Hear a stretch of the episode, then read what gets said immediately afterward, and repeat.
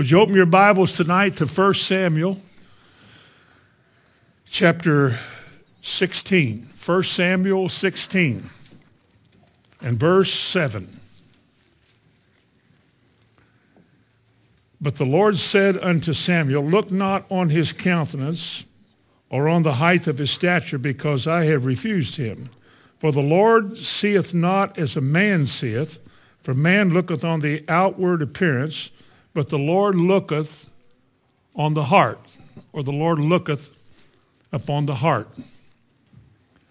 I would suppose it's common knowledge to everybody here, after years of going to church, you accumulate common knowledge that God knows everything, that there is nothing about a human being that God doesn't know all about.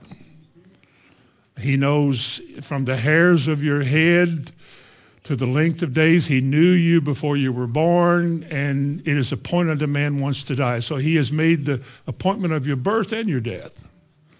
He is in charge of all things. There's not a thing that he doesn't know. And concerning all of that, there's nothing that we can conceal from him. I think all of you know that. That he knows the thoughts and the intents, the motivations of your heart. Nothing is hidden from God. We are all like an open book, open and exposed unto God's ever seeing eye and ever hearing ears. Not a thing that, that we can hide from him. Therefore, all of us have a testimony to God that he knows about. We all have a testimony with each other, don't we? I've been here for a long time. When I'm 79 years old and I'm here, I will have been here half of my life. I figured it up today so you wouldn't think I just came up with that. I could honestly say this that in all of these years of standing here and watching and talking and meeting and greeting and picnicking with and so forth, every one of you has a testimony to me. There is a way in which I know you. And if somebody were to ask me about you, depending on who it was or as long as it wasn't a police officer, I could tell them quite a bit about you. I wouldn't tell them everything I know because some things would just not be worth telling. But I know something about all of you. I don't mean privately. I mean just being around you. I evaluate you and you do me. We do each other. We can't all run around with each other all the time, but we see each other from time to time in church and other ways, and we form opinions. We often watch each other when things are going on. I do that a lot. I've been in airports and malls and just places where you're sitting in a room and you watch people you see a lot of things, but you don't know anybody as well as you would like in a church setting. When you see people and you talk to people and you have a chance to have conversations, you hear things and so forth. Everybody has a testimony. Everybody has a way that they are and that way that they are seen and a way that they are known. We all do. I want to talk about five testimonies tonight because we all have five of them. There's five ways in which you're known, and they're all important. For example, your first testimony is your testimony to the world. Now, we live in the world. Chances are you have a job in the world, or as a businessman, you work in the world. You can't go out of it to make money, you make it here. This is where we live. And therefore, you are known and evaluated by those in the world that you work around. They know quite a bit about you. They've heard, maybe heard that you're a Christian or that you've said something about God or about the Lord on the job site and they've begin to watch you. begin to pay attention to because people have this knowledge, this common knowledge that's in the world that if you're a Christian, you are different. You're above reproach. Now, we should be. A lot of people know that we should be, but they don't always try to live above reproach. And so the people of this world that you work around who hear you laugh at whatever you laugh at, they know whether you like jokes, they know whether you got a little problem. They know that if a lady walks by somewhere, somebody that's too lookable walks by, and you look at other people as they walk by to see what their reaction is. I've seen people, you know, kind of Turn around, you know, and look like that there. I, Bonnie and I saw a, a fellow take a picture of a girl one time as she walked past. He said, buddy elbowed him, and he turned around and took a picture of her as she went by. Well, see, he has a testimony. I don't want him calling my daughter to, you know, to go out with her. Because I have evaluated him from his actions, what he did. He didn't have to say a word. Because what he did speaks a whole lot louder than what he would say. But I have an evaluation of him. I have an idea of what he thinks about and what he would try to do if he had a chance. And this is kind of his testimony to me. Well, we all have one. And like I said, the places you work, if you're a boss, how you treat the people who work for you, how you conduct yourselves around them, whether you're fair or not, or whether you play favorites. If people know that.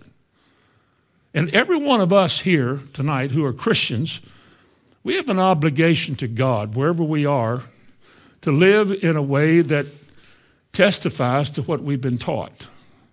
That while we once would have said what you just said or laughed about what you're telling, or whether we would have looked at what you just saw, since we have become a Christian, we no longer do that. We are able to do that, but we won't tolerate ourselves doing that anymore, and we change.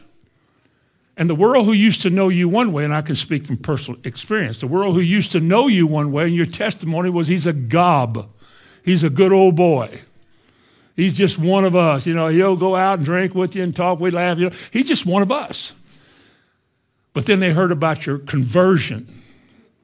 And they all watch you, don't they? And as soon as you talk about Jesus or God or you say something about the Bible says or you disagree with some dumb statement because as a Christian, so and so and so, they begin watching you. They look at you.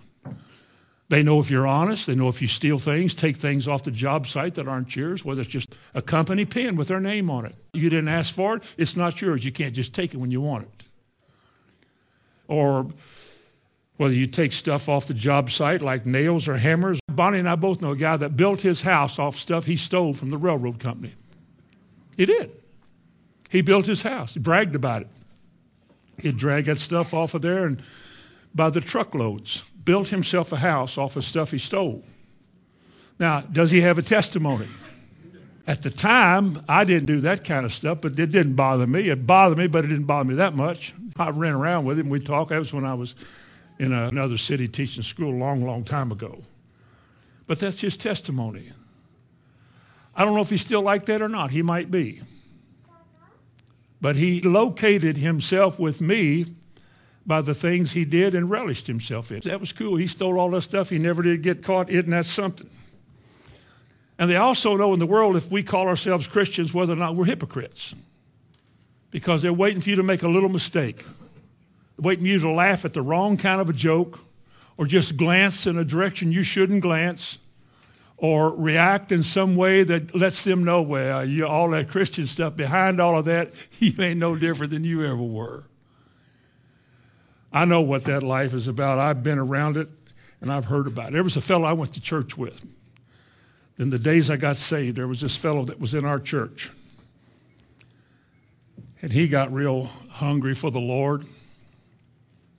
One night he stopped us and he said, I want to know what's going on here. About half angry, acted. I want to know what's going on here with you all. So what are you talking about? And he said, oh, he said, now you all been getting together and been going out of town or going to Louisville or something. And y'all coming back, y'all meet together, and you're always laughing, always having a good time. What's going on? We said, well, it's called the baptism of the Holy Spirit. What's that? Come on in, we'll talk to you about it. So later on, this man got filled with the Spirit. He did all of that. Then I mentioned his name once in some part of town I was in, ran into somebody, was talking to him about how the church was doing and, you know, about God's pouring out his Spirit on a bunch of people there. And just the other night, I mentioned this guy's name. And He said, Who? And I mentioned his name. Said, He ain't no Christian. Now, this is something new. And I thought, Well, I, it seems to be. I mean, as far as we can tell, he is. He said, I work with him. And he began to tell me about this guy. You can't get along with him. He's rude. And I can make up a bunch of stuff now. I don't remember all the details about the story, but you know, he was rude and he was unkind and he was moody and uh, just not fair and angry, and fly off the handle real easy and difficult. Being around him was cranky.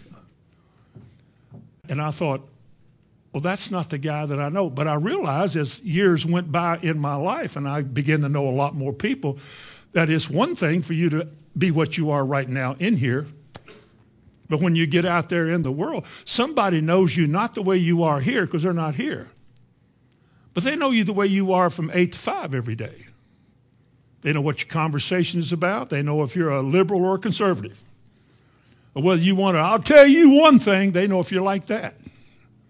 Because you see, that's your testimony out there. That's what you carry with other things. That's what you carry out of here, out there. And that's the way you are known. They see you that way, and that's how they evaluate what you believe. The church you go to, what you're hearing in the church. If it's not changing your life and you're one way here and you're somewhere else out there, they know you're not a Christian. They know you want to be one or you like to act like one, but you're really not one because the way they see your life unfolding out there, you're really, you're really not a Christian. That's one testimony that all of us have. Another testimony that we all have is the one we have with our friends. Now, we may know a lot of people. Not everybody is your friend. Well, now, by friend, I mean somebody really close to you. I mean a companion, somebody that I choose to run around with and confide in and share with. They know my life too. But let's take church picnics and things. When we're around our friends and people that we like to be around and people that we choose to be around, we have a testimony with them. They know if we're really friends or not. You see, a friend is somebody who doesn't try to take advantage of you, doesn't insist on you doing it their way all the time. They're not intimidating, they're not threatening. You're comfortable around them, they won't hurt you. They're not going to see you mess up doing something. You drop something on your toe and oh, and they won't go out and say, "Tell you, I heard my heart." They won't do that because they're friends. One of the things a friend does is to protect a friend. If somebody says they're your friend and goes out and talks about you or talks bad about you or shares stuff about you, they're not your friend. You think they are, but they're not. Turn to book of Proverbs for just a moment. Proverbs chapter 17 and verse 9. Proverbs 17 and verse 9. Another thing about a friend is a friend will come to your aid. They'll stand with you. They may be in bed with sleep with all their kids, and you're knocking on the door at a late hour. A friend will get up and help you. A friend will call you a friend. They may not want to get up. So and so, yeah, I'm stuck in the ditch. Where are you? Frankfort? It's snowing a foot an hour and it's five degrees outside, and they got enough battery life to finish conversation on your phone, nobody else. Friend, you'll start your car.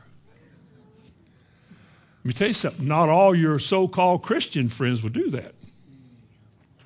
I just can't do it, man. I, I, I, am sorry. Call AAA or somebody.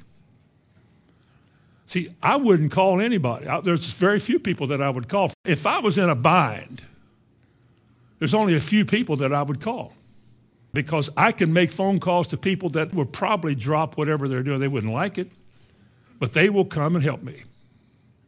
I wouldn't ask everybody else to, but there are people that I would ask to, and I know there's people that would ask me to do that. That's what a friend is. That's what a friend is for. Proverbs 17 and verse 9. He that covers a transgression seeketh love, but he that repeateth the matter separateth chief friends. That's what gossip and slander does when we call ourselves companions and friends and we talk about each other. I mean, talk bad about each other. We say things about others, even if they're true. It didn't need to be said. He that repeats a matter separateth chief friends. And then in verse 17, a friend loveth at all time, and a brother is born for being stuck in a ditch. or adversity. I think one of the ways that God tests us to see just how much we do love our brother or a sister, one of those uncomely parts of the church that have nobody else to call but you, is when things like this happen and you're busy and you're called upon to unbusy yourself to go do for somebody what they cannot do for themselves. And you feel this inward tug at your heart as an obligation unto God, for as you have done it unto the least of these, God says, you've done it unto me. And God is able to bring those scriptures to your mind. You ever had that happen? You don't want to do it, but God floods your mind with scriptures you didn't know you knew? It's time to go. But that's what a friend would do. That's why they call you to help. That's why we depend on each other. Because that's what friends do. That's what friends are for. Now, your friends know you whether you can be dependent on or not. They know if you're fly off the handle easy. They know if they have to tread lightly around you. You have to avoid certain subjects because if you don't, your friend will be upset. That's not really the way you get along with each other. You know, when we carry a cross, when we have this cross life, the cross is where you crucify everything that is not like God wants out of your personality, your old ways of doing things, of expressing your feelings and of your actions and reactions. When you begin to get some light about that's not right, but you feel like doing it, you put that on the cross. In this way, we become to each other the kind of people with each other that we should be. Laying down your life for your friends, as he said in John 15, laying down your life for your friends means exactly that. God puts a lot of value on who he put beside you in the church. There's other people in the world besides you and me. And God doesn't set you always in a church with people that are like you and that you really want to be with. He sets whoever he wants there. And he expects you to love that person. Jesus said to love others as I have loved you. That's an everlasting love. Past finding out. To be willing to esteem others as better than yourself and to seek the well being of others before your own self. In the New Testament, some of them sold everything they had just so the people who lost everything by becoming a Christian so they could have something to eat and a place to live. They cared about them that much because they were their friends. They were companions in the Lord. They didn't choose to be friends. God made them friends. God put them together. The people he wanted is who he put here. You like that? That's right. He put whoever he wanted here, and you have to learn to love them. It isn't hard when you let Jesus do the loving. It just isn't hard. Proverbs 16 and verse 28. Again, a froward man, a stubborn, hard-headed man sows strife. A whisper separated chief friends. That went with the first verse, or the second verse that we used. See, friends don't do that. And think of this. Every time we do evil or bad to each other, we're not friends with that person.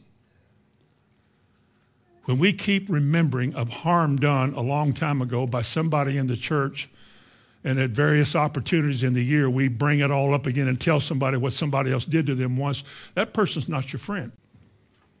And it's sort of a way of showing that there's no forgiveness there. How could you be friends with anybody you wouldn't forgive? You couldn't be. Be in the same room with them. I know of a case, I was told this, I assumed it was true, that two men that I knew one of them, the one of them's died, I knew them both knew them both fairly well, enough, enough to carry on a conversation, and talk to them on a first name basis. These two men were deacons in a Baptist church. And one of them one time thought the other one had taken advantage of them on a deal and would not give a refund, a kickback, or explain or something. Anyway, so one refused to talk to that person and never talked to him again until one of them died. They died with that in their heart. I think not only is that not right, but somebody didn't teach somebody something. You can't do that. I mean, forgiveness goes with friendliness. And if you want a friend, you have to show yourself friendly. You can't cower in a little corner and wait till somebody sees your little precious need and come, oh, what's your back? You got to make yourself a friend. And if you want people to love you, you love other people. If you want people to be friendly with you, be friendly with other people. If you want a close friend, let them be a close friend. Let God make out of you what you want. Do unto others as you'd have others do unto you, of course. Your friends know if you're stingy and tight. You know the old story about two or three guys go out to eat and the meal's five or six bucks and, oh, I'll pay for it, but man, my wallet's stuck. I can't, I can't get that. Oh, you going to pay? Oh, okay. Well, just, oh, you, okay, well, wait you get it out. You help you here. Somebody help me get this wallet out, get this wallet out of his pocket. Well, there wasn't even $5 in that wallet. Thing about it is, that's your testimony. That's the way you're known. That's the way people have learned the kind of person you are. And sometimes people avoid people like that. We shouldn't. But if you know somebody might try to take advantage of you, and I don't think they were trying to, but I'm sure there are times that people would, well, you just sort of stay away. How about if a person knows you're moody? Boy, I tell you, they're fun to be around, but some days, I don't know what side of the bed they sleep on. But if they get out on the wrong side, oh man, they're a terror by night. They're an arrow by day. You can't get along with these people. Isn't it true we should not be like that? Then why are people like that? Because they have never yielded to the cross. I'm easily offended I want to love people and talk about love, but when it doesn't go my way, I'm easily offended. See, people know us by how we are. They know if we're tight or we know if they're moody. They know if we're stingy. They know if we're hypocrites. They know that. You would know that. You may not know how tight somebody, because I'm not around a lot of people, and you're not either. I mean, around them all the time to know that, but there are people that we know that that's part of their testimony. I remember a guy when I First heard about a guy came, he's not here anymore, but so y'all can relax. And somebody said he's the tightest man I ever saw. He's the tightest human being. That was prejudged, and when he got here, I kind of watched for that, and one day I saw it. And I thought, man, he is tight. That doesn't make him not a Christian. It just means that he hadn't yielded to the influence of God in that area yet. And maybe he will. And then his testimony, wherever he is now, if he even believes in going to church, Maybe people will see him differently. That would be a good thing.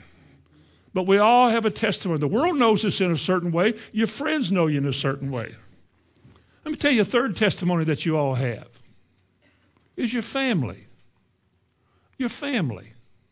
Nobody knows you better than your family. Who would know me, as far as human beings are concerned, who would know me better than my wife? Better than my children? I have a testimony when they were all at home. I had a testimony with all of them. They knew dad in a certain way, they know mom in a certain way. I knew them in a certain way.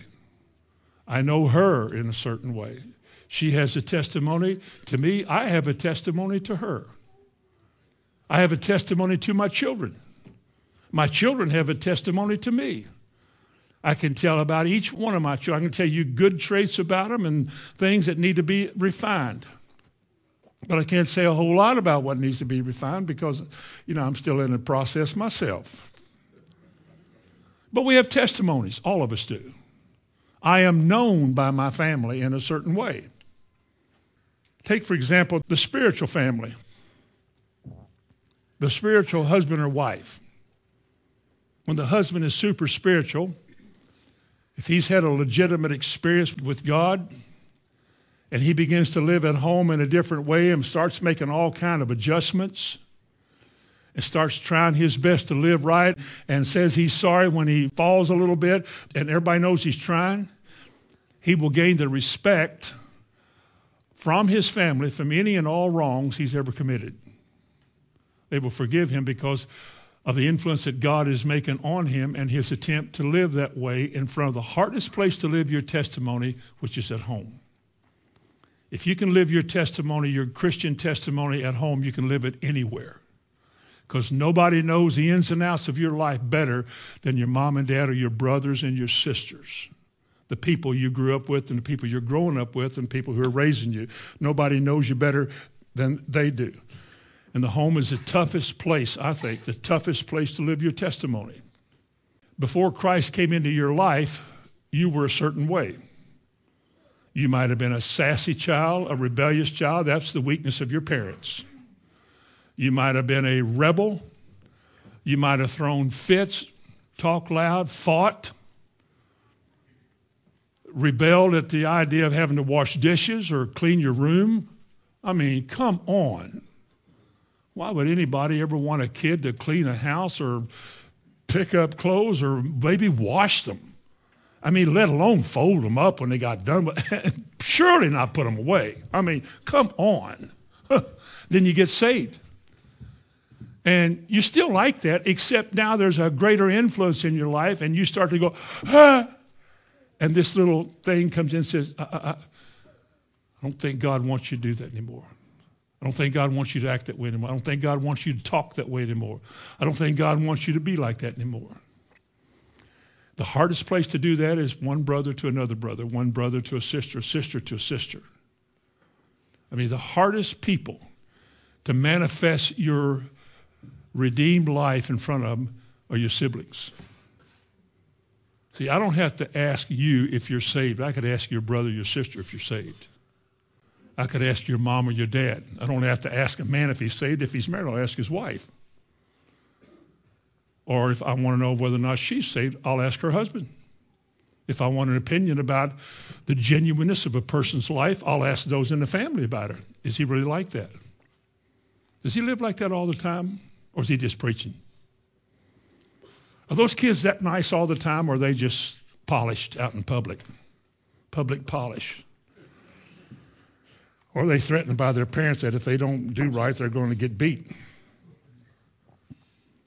You see, if a child really gets saved, their parents will know it. Their family will know it.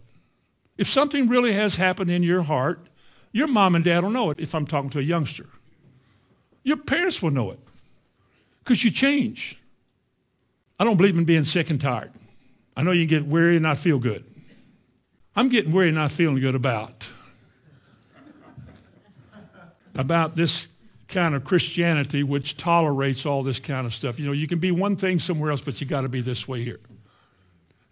Folks, if you're a Christian, changeless Christianity is not of God. If God has saved you, God will change you. You are changing. Others will notice. You cannot hide it because your life becomes like a candle that is on a hill. Like you take the bushel off the lamp, and there it is, your light is shining. You're not just a good guy who goes to church but still, you know, drinks a beer and cuts up and yaks about all the evil that's in the world like a bunch of whatever hoodlums. You're different. You change. I have a right to expect you to change, don't I? Your mother and father have a right for you to change. A lady named Mrs. Smith one time she had a daughter named Teresa. She was here. She wouldn't mind me telling this. A lovely child. She was a sophomore in high school. I guess she's old as I am now, but really a gifted kid. I mean, she really a fine young lady. We used to go out witnessing all the time, and she was good at it. We knocked on a thousand doors, and she would pass out tracts and go to malls and hospitals, everywhere they could get in and, and give tracts to people, and she was good at it. And we were gone quite a bit during the week. We had school, and then at night we'd meet a little bit for a Bible study somewhere. Then we'd go witness on the street or knock on doors or something. And Teresa was always just eager and zealous, always happy, always happy. One day I ran into her mother on the street, and uh, I knew her, but not real well. I said, well, hi, Miss Smith, how are you today? She said, fine. Uh, can I talk to you about something? And I thought, well, sure. Well, maybe she wants to get saved. Where's my Bible? Yes. She said, Would you talk to Teresa? Teresa? I said, Is there a problem? She said, Well, she's kind of become difficult at home. I thought, How can this be? Her mother and dad wanted her to stay home a couple of times. Well, she said, I'm serving the Lord now. Whoops, whoops. And she got up too late one morning to clean up her room and didn't clean it up and she came home and then made a deal about cleaning it up. Whoops. So she started telling me some of these things. So I cornered her at school one, one day. I said, Teresa, can I talk to you? I said, yeah, we got a problem. What I said, yeah, your testimony is not good at home. Well, you know, but how, there's so many things I, said, no, no, no. Before you take it to Jerusalem, you got to fix it at Joppa. You can't be one way here that you're supposed to be in front of your parents and demonstrate to your unsaved father and probably your unsaved mom that this is the change that God can make. And then when all the time you're at home, you're throwing a fit, you're in opposition to them, you won't clean up your room, you're not doing what you used to do. That's not a good testimony.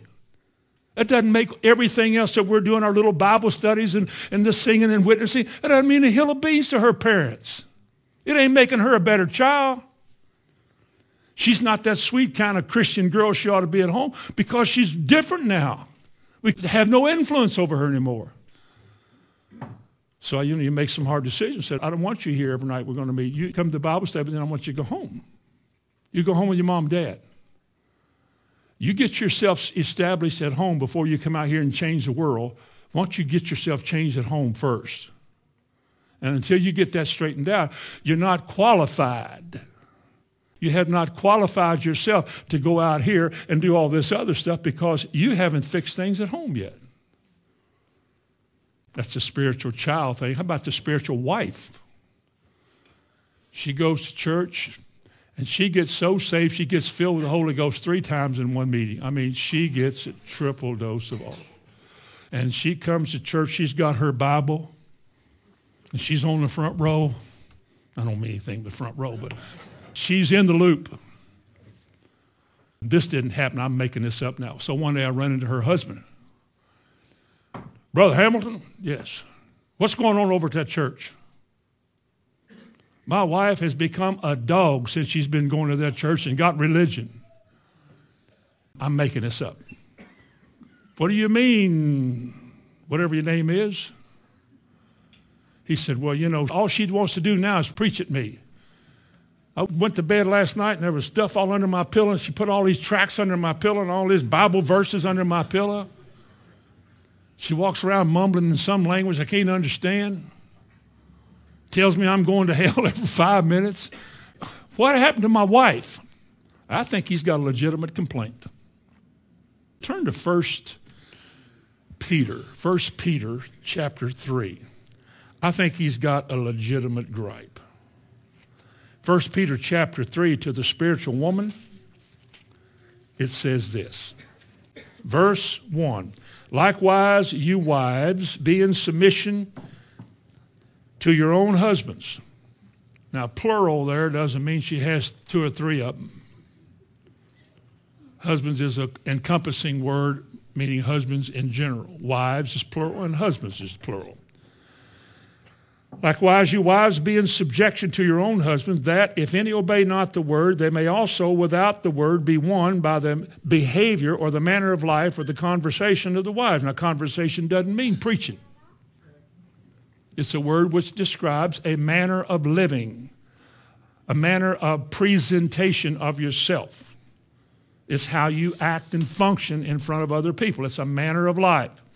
It says that they may also, without the word, think of that, be won by the conversation of the wives while they behold your chaste manner of life coupled with fear or reverence for God whose adorning, let it not be that outward adorning and a plaiting of the hair or wearing of gold or putting on of apparel, but let it be the hidden man of the heart in that which is not corruptible, even in the ornament of a meek and quiet spirit, which is in the sight of God of great price. A meek and quiet spirit. That's the evidence of an illumined wife with an unsaved husband that this is God's way to bring him into the kingdom.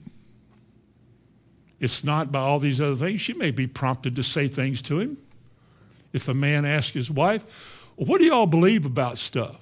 Y'all meaning us. Y'all.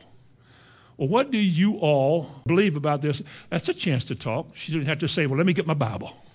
She just can simply, in conversation, say, Well, we believe in such and such and such and such. Well, how do you know? If, she said, well, we don't always know, we, but this is what we're taught. This is what the Bible says. It's not what we believe at the church as much as what I believe about what the Bible says. That's the right way for any answer. It's not the church, it's me. It's what I believe. It's my convictions.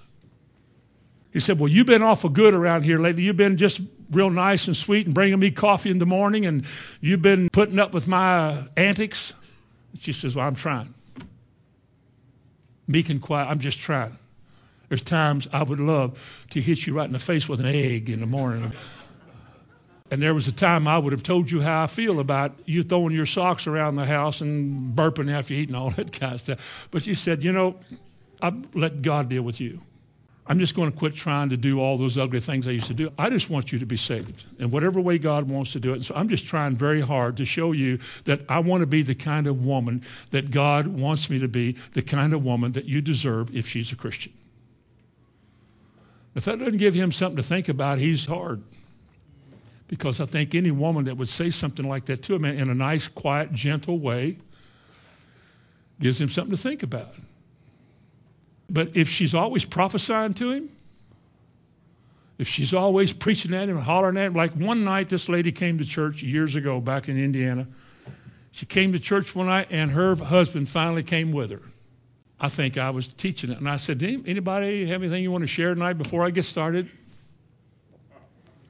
I said, yes, uh, whatever. I just called her Leona. I don't know anybody named Leona. Yes, Leona. I stood up. I just want to thank God that my husband's here and, and believing God's going to save him. And I'm thinking, oh. Because you know what? He's probably going, oh, man, why did I come? Because now everybody's looking at Well, actually, everybody's kind of going, oh, man, Leona, that was, that's bad. We want that to happen. And you are technically right, but boy, you're wrong in all the other ways. And I don't know if he ever came back or not. But you know, that's like if you had a super spiritual father, husband, daddy that prophesies in the church and then comes home at night and just growls and hollers and yells. Well, something's wrong in the connection. But you see, that's your testimony at home. And somebody said, Boy, your daddy's full of the Holy Ghost, isn't he? I said, Well, he might be at church, but when he's at home, he's, he's not exactly that way. Well, what do you mean? Uh, he ain't no different than he ever was. Uh, he's still got his favorite channels, and he's still got his beer in the refrigerator, and he's still no different than he ever was. That's his testimony. That's what he has conveyed to other people. This is the kind of person I am. Holy, holy, holy, and then get out of the house and I'm something else. See, you got a testimony that's bad. It's foul. It's not good. And this is why sometimes kids don't respect their parents' religion. It's quite often the reason that parents don't respect their children's conversion because they don't see any change. One of the things that makes our testimony what it should be is change. Don't we sing a song that one part of it says, I'm not the same person that I used to be? Don't we sing that? I'm not the same person that I used to be. Sometimes it's slow going, but I'm working on it. Youngsters at home, parents know if you're trying. They know if you're not trying, or they know if you go to church. If I say, Are you a Christian? Yeah. And then you go home and you're just as sloppy and inconsistent as you ever were. You're not a Christian. Can I say that? You're not a Christian. No, you aren't either. You're probably a nice person. You're probably a decent person. You probably have a high level of morals to be commended. But Christianity is not just a high level of what the world approves of. Christianity is a changed nature, is seen in a changed life. And everything about you that used to be gives way to the power of Christ in you. It's my sermon on the indwelling Christ and you begin to be affected by him. You yield to him. You trust in him. And, and as you begin to partake of what he's teaching you, you begin to make application of it. And people see it. That becomes our testimony to each other. That's why we trust people. That's why we trust our children. That's why we don't trust our children. That's why children respect their parents. That's why children don't respect their parents. God makes all the difference that can be made, but if He's not allowed to make that difference, then it was for nothing. Let me give you a fourth testimony tonight. It's the testimony your church knows you by. Your church. I started out tonight by saying, you know, I've been here for all these years and I know all of you in a certain way. All of you. Any of you and all of you. Some things are good and some things, eh, I don't know. Some people I keep an arm's length. Some people I wouldn't mind being behind me.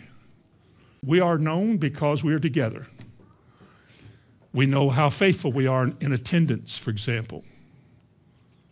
We know because we have often watched other people's reaction. I have, because I get to look at everybody from time to time, whether or not people are paying attention. A lot of times they're not. Most of the time they are. I've seen people in days gone by when I could peek uh, during the praise. I've seen people stand there with their arms folded like this here during the praise and looking around. See, that's his testimony. In this room with us. That's his testimony. That's how I know him. I remember this fellow. He liked to talk about the Lord. He liked to talk about all that stuff, but something was wrong in his connection with the same God that he's talking about because he wasn't one that that seemed to want to live it. Now he liked to talk about it.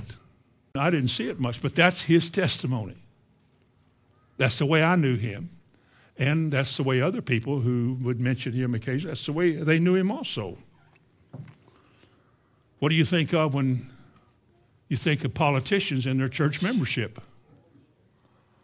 See, you know how they are. Anybody who can fabricate a lie or tell a lie or take a bribe or be influenced and bought politically is not a Christian. Now, you may act like one, you may go where you're approved of as one, but you are not one because a Christian would not do that. Somebody say amen. A Christian would not do that. How many of you know that people measure a preacher by, in some cases, whether or not they're liberal or conservative? I'm known to you in a certain way. I may not want to know all the ways I'm known, but I'm evaluated. I have a testimony here. You have a evaluation of me just as I have one of you. We both have a testimony to each other. Do you live what you preach? Do you preach what you live? Are you sincere in what you say or are you just preaching? One of the reasons church is good cohesiveness is that people are comfortable because of leadership. Where there's a lack of leadership, people begin to scatter and begin uneasy. But you know if somebody in a pulpit or anywhere else is a leader or not by the things they say, by the things that they do, the way they conduct their affairs. You look at their family in church, you look at their life on the job. Do they cheat? Are they honest? Are they sincere? Do they take care of their workers? Do they take advantage of people they sell things to or people they work for? If you work for anybody, you work for that person as though that person was the Lord, as you're serving the Lord. That's how God measures you. Amen? like submission. Wives, submit yourselves unto your own husbands as unto the Lord. Well, your husband's not the Lord. Amen. But God says, I want to see your loyalty to me in how you respond and react to your husband. I want you to react to him my way. Let me show it to you. I'll show you my way. Wives, this is the way a woman lives. I want you to be like that to him. Well, he doesn't deserve it. Didn't say he did. Didn't say he did deserve it. It says nothing in here about equality. It just says you put your hands on this plow, here's the way you live. Not because somebody deserves it or it's not fair, but because it's required. You love this man. You submit to this man as you would unto the Lord. You love that woman. You be unto her what you promised with an oath you would be. Now, if you're not, that's your testimony to her. That's why she doesn't often have respect for her husband. She doesn't say a lot of nice things about him that she would like to say because he's not much. When he's home, he's a different breed of cat, I'll tell you that. Oh, yeah, he goes to church and he sings loud and people know he's loud and all this kind of stuff. But When you get right down to it, you know, you can't depend on him. You know, I have a, an advisory council a long time ago when we were smaller than this. I just asked four or five guys to be a little advisory council. Scripturally, it says to give advice in the presence of two or three people, and good counselors, there's wisdom. In matters of the church, I may not, just like the president of the country, he doesn't know everything. Very little he knows about what's going on in the world, so he has a cabinet. He surrounds himself with men that are supposed to know as much as can be known about this, this, this, this, this, this, the war, the economy, business. And so he puts these people around him. When, when he has a problem, he says, What should I do? He doesn't know what to do. I've heard people say, Well, the president's not very smart. Doesn't have to be. Just hire smart people. You got the votes, they get the influence. And you pay them well. You pay them well. And a preacher, you know, you have these people that you want to give you advice. Let me say this and say it kindly. I'm not sure I trust the advice of everybody. I think people would probably accommodate me. One of the things I deeply respected about Brother Idy, there was never a time that he just was a yes man. If I'd say something he didn't agree with, he'd say, I don't agree with that. Sometimes I think I would say things to see if he would agree with it. I want to know if you're one of the real people or not. Are you really a thinking man? Because if you're going to just accommodate me, I don't need any advice from you. I want people that have a good testimony. Because again, I know people well, fairly well. I want somebody that I believe is a thinking person and has the good of the church in their heart also. People who I think if they said things to me, I could take them at their word because I know that's what they mean. And you do it for legal purposes too. You know, we are a business because we're not in a corporation. I guarantee you that. But I just watch. And so you do this because people have a testimony to you. And you tend to trust people whom you respect. People whose light has shone brightly and under duress and has shone brightly in no duress. People who seem to have things together at home and are a good testimony in the town from people that you know and you talk to. This kind of people you want to be around. This is kind of people Christians ought to be. I don't think, well, who gets on the board? Well, it's not something we vote on. It's not somebody you vote for. And I don't have room to make everybody on my advisory council. So it's not a popularity contest. Trust me with that. It's not a popularity contest at all. My desire was to have people that I thought I could trust, people that I could depend on. See, your church life is important. This is the most important thing in my life. What I'm doing right now, right here. I don't care what kind of building I'm in. I don't care what kind of surroundings around me. This is the reason God put me on this earth. I'm here. And you're there. Here we are. But I can't think of anything else tonight, anything else in my life I'd rather do than what I'm doing. I can't think of anything that's more important tonight than what I'm doing. Obviously, my home is important to me and my relationship with my wife, but this is a call. It's not just me being called here to do what I'm doing, but I assume that God sent you here also. Because very few of you are from here.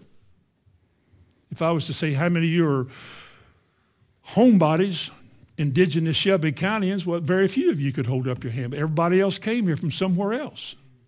Hasn't always been easy to adjust to other people from other places. One from this part, one from down there, out there, and over here, and they come together and we do things differently wherever we came from, and we talk differently, we sound different, and getting along hadn't been real easy. People have said to me through the years, you know, your church doesn't seem to be friendly. And I think of all the times we've had a, a crisis and how everybody came together and bailed people out and helped people. I think, well, we're much better than you think it is. As far as jumping up and down and being a bunch of diplomats, we're probably not that. But I know you the way I see you. And that's kind of the choices I make about who I want to give advice to me and counsel me are people like that. As church members and members one of another, we should be sincere and honest with each other, should we not? One of the worst things any of us could ever do with each other is lie, is not tell the truth. That's one of the worst things that can happen is to lie or distort the truth or change a wrong and try to turn it around and make it a right. Because if somebody lies to you, they cannot be your friend.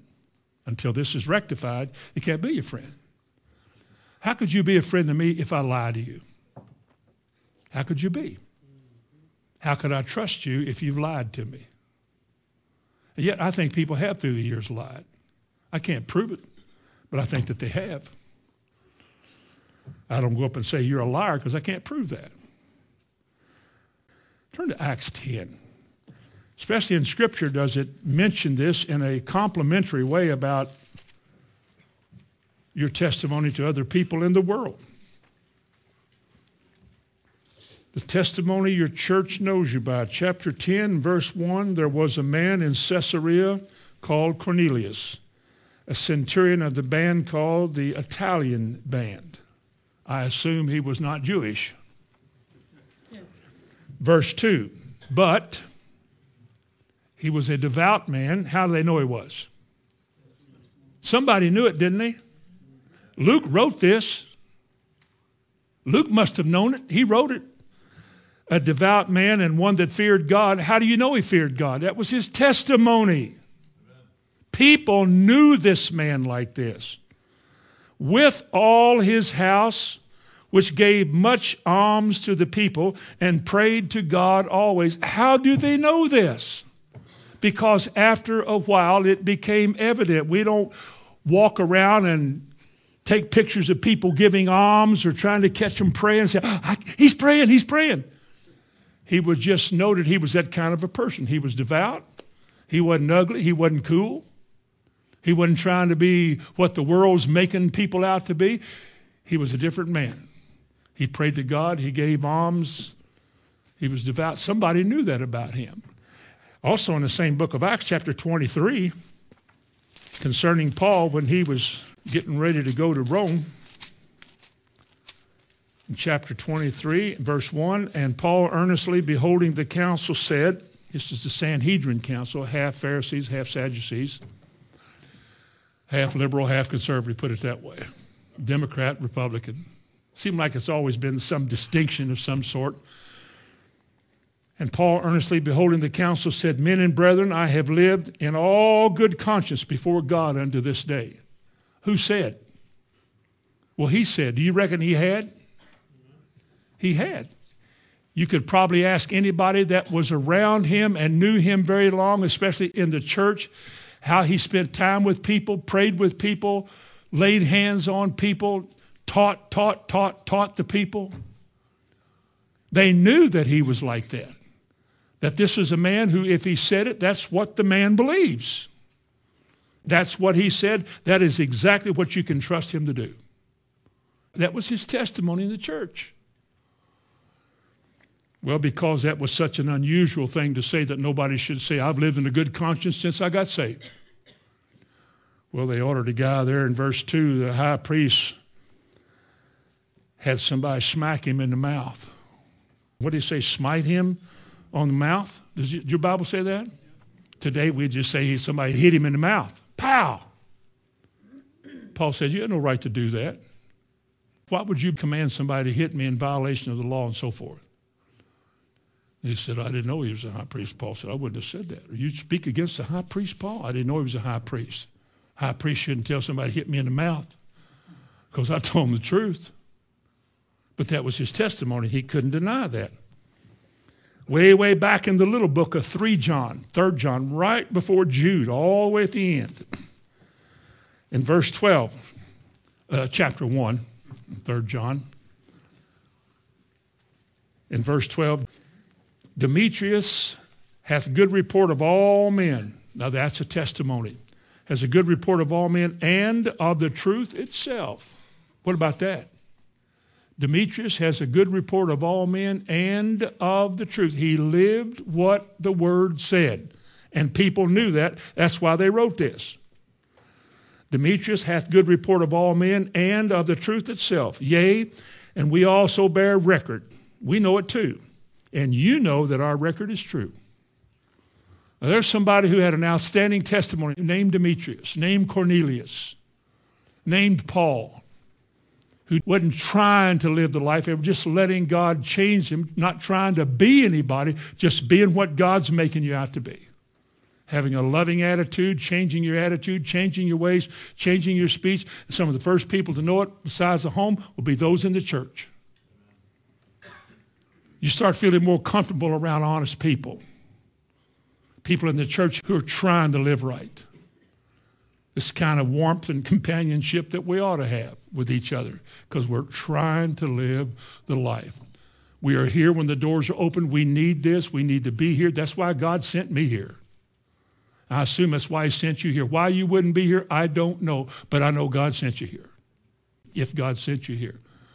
Why would you want to stay home and watch TV when there's a church night? We only do it once a week at night. But you see, that's your testimony. That's your testimony. Now, doesn't the Bible say in Hebrews that I have to give an account? Based on what do I give an account? Is it not your testimony? I just call it as I see it. That's fair. What I see is what I believe. You can tell me whatever you want to tell me, but what you see speaks louder than what you say you are. I see you. I hear you. I know you're trying. I see you attempting to make things that were not good, make them better. I admire that. We all should be in the business of keeping our hand on the plow and going the way God points us. But this is the way we're known in the church. The 139th Psalm says, Thou knowest my down sitting and mine uprising. Thou understandest my thought afar off. Which brings me to the fifth and final testimony that we all have. We have a testimony to the world. We have a testimony to our friends. We have a testimony to our family. We have a testimony to the church. And we have a testimony before God. Now, God knows everything. We can hide nothing. As he just said, I know your down sitting and you I know your uprising. Solomon said these words in 1 Chronicles chapter 28 and verse 9 For the Lord searcheth all hearts and understandeth all the imaginations of the thoughts. Can you think of anything that God doesn't know what you're thinking? You can't. You know what? I am fearfully and wonderfully made, am I not? I am put together in a special way. There's nobody else like me. There's nobody else like you. I know, thank God. But I am fearfully and wonderfully made, the way I function, the way I work. Just being here is a fearfully wonderful thing, known before there was a world, when everything was void and there was nothing, not even light. Everything was without form. It was just a nothing out there. God knew me. God had assigned me a place in history, a place in life. At a certain time, at a certain place, as the globe keeps turning, as life on earth keeps going, there was a certain time and a certain place that God appointed me to come to this world, just like he did you. And there's a certain amount of significance to your being here and my being here. God did not call us to be meat for the devil. He did not send us here to die in the devil's playground. But he sent us here as people who need redemption because of Adam's sin. He assigned the day to save us, and he did that. How many you know God can do all this? He's sovereign. He's in complete charge of everything. There's a certain day that he did this and did that, and then he began to slowly open our eyes to see what we are, who we are, and who he is. And hopefully we realize that everything in my life is exposed. All things are naked before the Lord. There's nothing hidden. You can't go to the highest mountains and the lowest deep. There's no place you can go to escape God seeing you. What you're doing, the thoughts that preceded the motivations, the lie you told, the sin you committed, everything was seen as you did it. The sad thing about it is there are people who know that this is true but do it anyway. What do you say about that? They're not Christian, for one thing. They act Christian, they talk Christian, all of that, but they are not Christian. Or else, a man who can know he's wrong and about to do wrong and do it anyway has no fear of God. Why would God allow you to do that? Well, now, wait a minute. I don't want to get over my head here or over our head. People say, why did God allow Adam to sin? Seeing what sin did. That's kind of like you asking me, well, why did your child go out and wreck your car? Why did you let him wreck your car? I didn't let him wreck my car. I let him drive my car. He got to prove himself some way. I gave him the keys to the car and I said, you be careful. Do not wreck my car. Stay out of trouble. Don't drink and don't put other species of the human race in this car with you. And you come home at a certain time. I didn't tell him, hey, I want you to go wreck your car so we can grieve, okay? Are you with me? I gave him the keys and he went out and drove the car. When he got out there, he decided he'd like to see how fast it would go from this sign to that sign. Now, I never did that, but I did. I did. I did. I did. My parents bought a 57 Chevy when I was in high school, and that was right. But you'd go out, and everybody wanted to ride with you, and everybody wanted to see what it would do. My mother and dad never did say, Well, the keys in the car, go see what it'll do. Never said that. Then why would I want to see what it'll do? because I am determining the kind of person I'm going to be and the kind of person that God's either going to bless or judge. God didn't tell me to wreck a car. He didn't tell Adam to sin. Adam simply had a commission. I don't eat of that particular tree. You say, well, could he have stopped him? Well, sure he could have. I could have stopped my kid from driving a car. Been easy. Just yanked the keys out of his hand. Or take the keys away from him. Or don't give the keys to him in the first place. Now, we all make decisions down here. God puts us on this earth not to manipulate and control us so that we can't do anything but just be little zombies. We're not like that. He puts us here. He gives us his word. He let us be sinful people. Then he saves sinful people who are full of sinful ideas. And then he begins to cleanse us. More and more, little by little, he begins to cleanse us. Jesus said, now you're clean by the word he said in Ephesians 5 about the church, he said he's going to sanctify or set it apart and cleanse his church by the washing of water by the word. Now, if I don't get a hold of the word, I don't get clean. I just say like I was. But as the word begins to cleanse us, uh, the things I once would have done, oh, I don't do that no anymore. Don't need to do that anymore. Somebody said, you're too old. No, not that either. Not as brave, but just don't need that no anymore. Would you ever do it at all? None of your business. Just a little bit. But it's getting worked out. So you begin to see things that God knows you're down sitting, you're uprising. God knows the thoughts and intents of your heart. If you respect him, now here we go with divine guidance. You respect God, do you fear him? Yes. Then don't sin. God isn't going to keep you from sinning if you insist on sinning. He certainly could. Just like he can cause you to walk in his ways. Remember that in Ezekiel 36? He could. But he said, This is the way, walk ye in it. My people are destroyed. Why? But they're destroyed. They shouldn't be, but they are because they chose not to learn. They chose to bypass.